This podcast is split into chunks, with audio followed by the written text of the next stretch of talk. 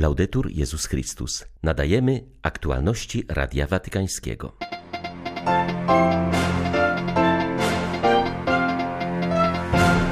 Franciszek spotkał się z korpusem dyplomatycznym. W przemówieniu do ambasadorów ostrzegł m.in. przed ideologiczną kolonizacją. Papież przypomina nam o konfliktach, o których świat zapomina, powiedział po audiencji w Watykanie ambasador Janusz Kotański.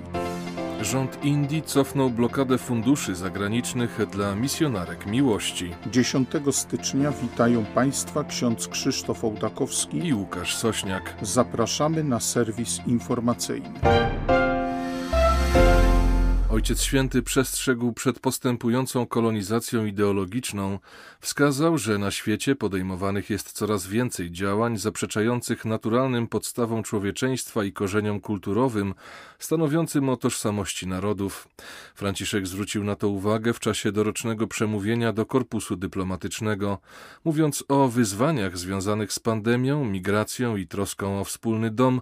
Przypomniał też o niezmiennych wartościach, takich jak prawo do życia, od poczęcia do naturalnego kresu oraz o prawie do wolności religijnej. Papieskie przemówienie do ambasadorów akredytowanych przy Stolicy Apostolskiej należy do najważniejszych wystąpień adresowanych do całej wspólnoty międzynarodowej.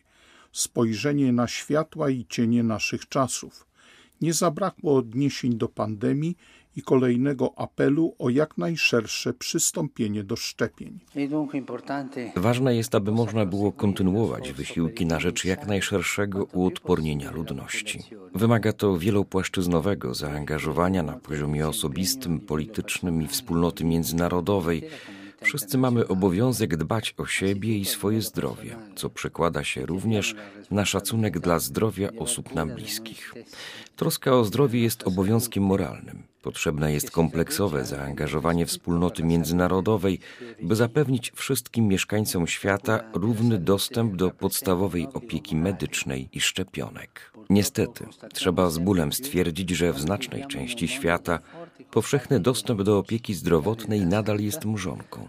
Wzywam do przyjęcia polityki bezinteresownego dzielenia się jako kluczowej zasady w zapewnianiu powszechnego dostępu do narzędzi diagnostycznych, szczepionek i leków. Mówiąc o swych ubiegłorocznych pielgrzymkach, Franciszek przypomniał poruszające spotkanie z uchodźcami na Lesbos. Bez bezpośredniego nawiązywania do sytuacji na granicy polsko-białoruskiej wskazał, że trzeba zauważyć, iż migranci często stają się narzędziem szantażu politycznego, swego rodzaju kartą przetargową. Wobec tych twarzy nie możemy pozostać obojętni, nie możemy okopać się za murami i drutami kolczastymi pod pretekstem obrony bezpieczeństwa czy stylu życia. Dlatego dziękuję poszczególnym osobom i rządom, które pracują nad zapewnieniem przyjęcia i ochrony migrantów, dbając jednocześnie o ich integrację. Zdaję sobie sprawę z trudności, jakie niektóre państwa napotykają w obliczu dużego napływu osób.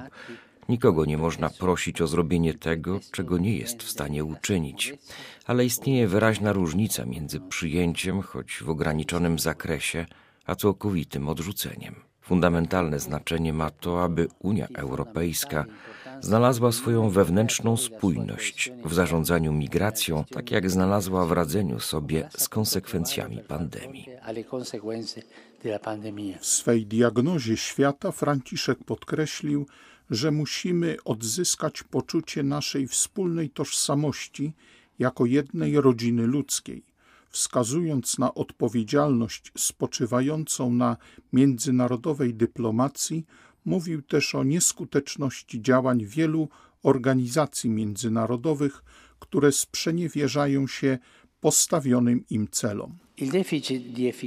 Nierzadko punkt ciężkości zainteresowania przenosi się na kwestie ze swej natury dzielące, co powoduje, że plan działań jest coraz częściej dyktowany ideą zaprzeczającą naturalnym podstawom człowieczeństwa i korzeniom kulturowym stanowiącym o tożsamości wielu narodów. Uważam, że jest to forma kolonizacji ideologicznej, która nie pozostawia miejsca na swobodę wypowiedzi i która dzisiaj coraz częściej przybiera formę cancel culture, która wdziera się w wiele obszarów i instytucji publicznych. w imię ochrony różnorodności dochodzi do przekreślania sensu jakiejkolwiek tożsamości, co grozi tłumieniem stanowisk broniących idei różnych wrażliwości. Wypracowuje się jednomyślność, która każe negować historię lub, co gorsza, pisać ją na nowo, w oparciu o współczesne kategorie, podczas gdy każda sytuacja historyczna musi być interpretowana zgodnie z hermeneutyką danej epoki. Ambasador Rzeczypospolitej Polskiej przy Stolicy Apostolskiej podzielił się z Radiem Watykańskim wrażeniami po spotkaniu papieża z Korpusem Dyplomatycznym. Janusz Kotański zwrócił uwagę, że Franciszek przedstawił panoramę tego, co wydarzyło się w poprzednim roku oraz wskazał na nadzieje i obawy dotyczące przyszłości. Nazwał wystąpienie Ojca Świętego mocnym i interesującym, a chwilami wręcz niepokojącym. Ambasador Kotański w opisie świata dokonany przez Franciszka zwrócił uwagę na przywołanie miejsc konfliktów, o których świat zapomniał. Tutaj wymienił m.in. Jemen, państwa Sahelu, Libię, Etiopię oraz Syrię. Ojciec Święty wspomniał o potrzebie rozwiązania konfliktu na Ukrainie oraz uniknięcia nowych kryzysów na Bałkanach.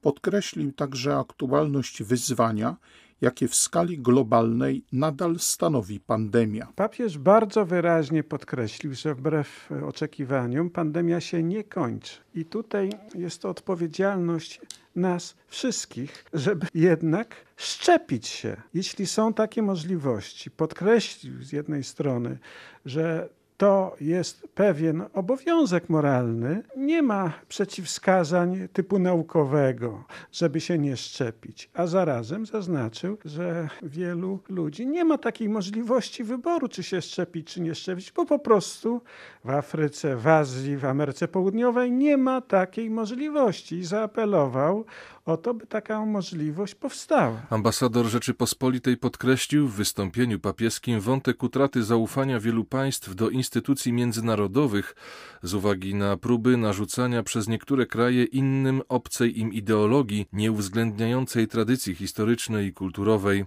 Ojciec Święty bardzo wyraźnie wypowiedział się przeciwko gromadzeniu i handlowi bronią.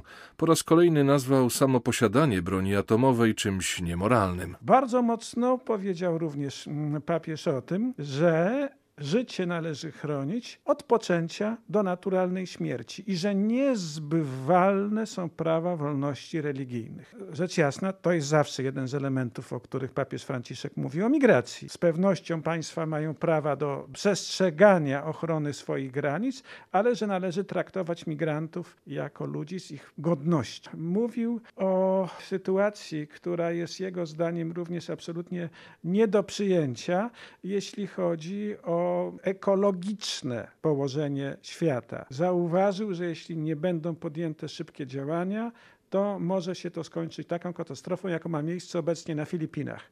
Czyli łączy papież bezpośrednio zmiany klimatu z tym, co się dzieje w wielu miejscach świata. Rząd Indii cofnął swoją decyzję o blokadzie możliwości przyjmowania funduszy zagranicznych przez misjonarki miłości. Tak naprawdę rząd wycofał się wyłącznie ze względu na protesty w całych Indiach i na świecie. To był test, na ile może sobie pozwolić, uważa Brinell Souza z Tata Institute w Bombaju. W całym kraju nie ustają działania wymierzone w dzieła prowadzone przez zakonnice. Jak dotąd zamknięto 2 ośrodki przeznaczone dla sierot i najuboższych. Przedstawiciele działających w Indiach organizacji pomocowych zgodnie twierdzą, że wykonany przez władze krok w tył to bardzo dobra wiadomość, a państwo powinno być siostrom wdzięczne za ich wieloletnią pracę, którą wyręczają niewydolne rządowe struktury. Zakonnice pracują z najbiedniejszymi z biednych, docierają do miejsc, gdzie nie dociera państwo, wyjaśnia Souza.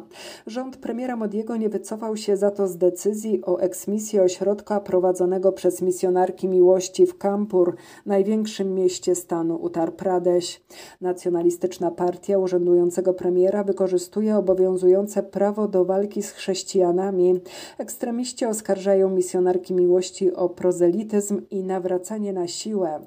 6 stycznia policja dokonała nalotu na Instytut Świętego Franciszka w Uttar Pradesh, zabierając 44 dzieci.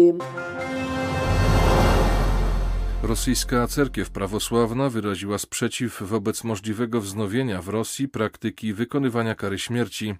Pod koniec ubiegłego miesiąca prezes rosyjskiego sądu konstytucyjnego zasugerował, że Rosja mogłaby znieść moratorium na karę pozbawienia życia obowiązujące od 1996 roku. Nie sądzę, aby należało wrócić do tego, co było w przeszłości i wznawiać karę śmierci, ponieważ ta instytucja nie doprowadzi ani do zmniejszenia liczby przestępstw, ani do jakiejkolwiek pozytywnej zmiany w świadomości społecznej, stwierdził metropolita Hilarion, przewodniczący Wydziału Zewnętrznych Stosunków Cerkiewnych Patriarchatu Moskiewskiego w telewizji Rosja 24. Zdaniem metropolity Hilariona ktoś, kto zamierza dokonać zbrodni sankcjonowanej karą pozbawienia życia, zazwyczaj nie boi się śmierci, a jeśli nawet, to jej groźba nie powstrzyma go przed jej popełnieniem. Prawosławny zwierzchnik przypomniał także, że nie należy zapominać o zbrodniach popełnionych w ZSRR w latach 1920-1930, kiedy ludzie byli skazywani na śmierć. Wydaje mi się, że nasza smutna historia z masowymi egzekucjami i późniejszymi rehabilitacjami powinna nas nauczyć, że nie wolno nam powtarzać tych błędów, powiedział duchowny.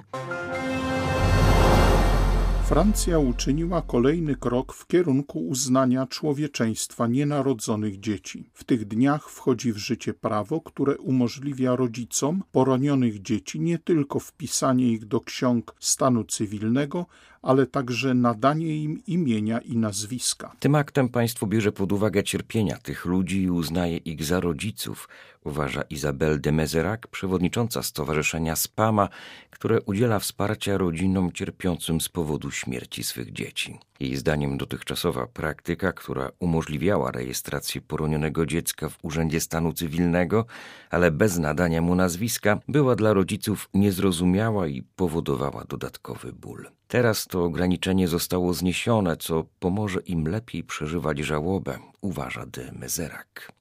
Francuscy prawodawcy zastrzegają jednak, że rejestracja poronionego dziecka nie pociąga za sobą żadnych konsekwencji prawnych, to znaczy nie nadaje nienarodzonemu dziecku osobowości prawnej. Trzeba bowiem pamiętać, że ten sam parlament, który umożliwił nadanie nazwiska poronionym dzieciom, dąży jednocześnie do liberalizacji prawa aborcyjnego, a konkretnie do przesunięcia progu aborcji na życzenie z 12 na 14 tydzień życia. Co najmniej 56 osób zginęło, kilkadziesiąt zostało rannych w wyniku nalotu dronów wojskowych na obóz dla uchodźców i szkołę w Dedebit w etiopskim regionie Tigray. Informacje te przekazały BBC i Reuters, powołując się na pracowników organizacji pomocowych.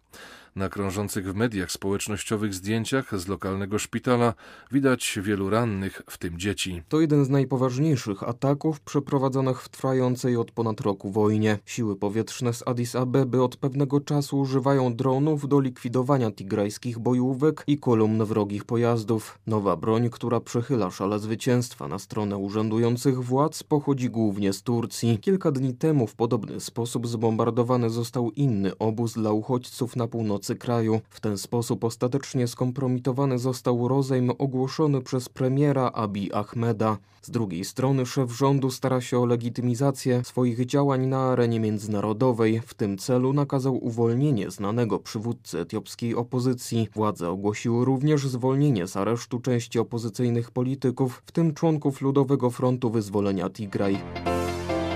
Były to aktualności Radia Watykańskiego. Laudetur Jezus Chrystus.